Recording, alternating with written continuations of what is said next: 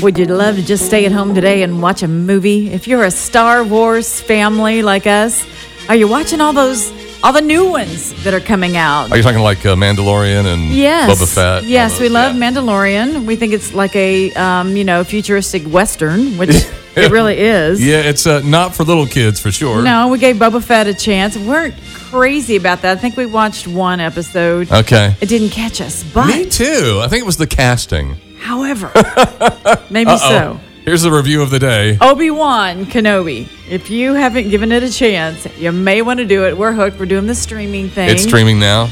It is streaming now. Obi Wan has taught you well. Yes, Obi Wan is so good. I mean, Why do you like it? You think better than You know, that's like a the really Boba good Fett? question. Jeff and I were trying to figure that out. Why do we love this one so much?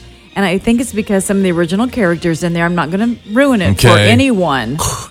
But Obi Wan is the original. I Uh-huh. Uh, okay. mean, the, well, the new original. Does that make sense? The Ewan younger McGregor? one. Yes. Yeah, yeah. Yes. Thank you very much. Yeah, okay, okay. And it just feels very, very familiar. It is so good. The only problem with the streaming thing is if you catch them late, like we did, I think, for Mandalorian, is that then you're watching them and you get them all back to back to back. yes. And you're like, so the excited. next episode start in 2023 or whatever. You're like, no. Oh. it's like the chosen. I too. know, exactly. But you liked it. It's good.